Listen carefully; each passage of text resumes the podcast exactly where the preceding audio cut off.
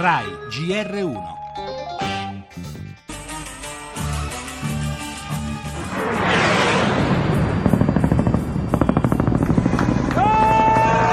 Mentre sale a 60 il numero dei morti, solo ad Ankara si spara ancora. Sembrano gli ultimi fuochi di un golpe durato non più di qualche ora.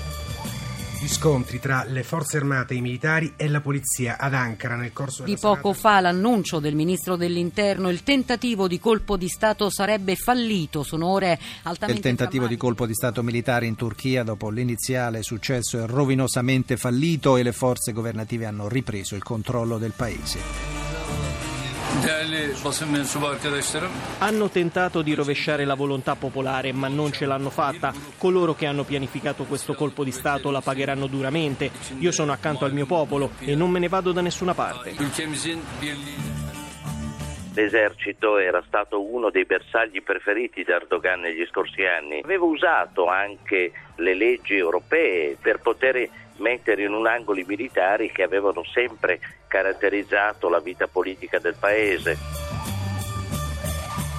In un'Europa ancora stordita dall'attacco di Nizza risuona cupo il rincorrersi di notizie sul tentato golpe di Ankara. La Turchia, paese che vuole entrare nell'Unione Europea, rivela le sue due anime in questo fallito tentativo di rovesciare Erdogan e il suo regime. Perché il presidente che da 14 anni ha saldamente in mano il potere, l'uomo che ha chiamato e portato i civili in piazza a difenderlo, ha allontanato il suo paese dal percorso segnato da Ataturk, quello Stato laico cui dicono di richiamarsi quei soldati ribelli che rappresentano la seconda componente del paese. L'esercito è stato sistematicamente preso di mira da Erdogan in questi anni, sottolineava il giornalista Alberto Negri. Il golpe è fallito, il presidente è ancora lì, accanto al suo popolo, lo abbiamo sentito nella conferenza stampa in aeroporto, ma il suo popolo è profondamente diviso.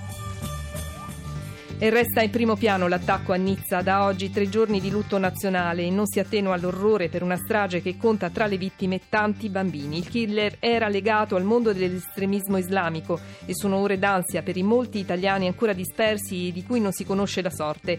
Intanto sono state rafforzate le misure di sicurezza anche nel nostro paese.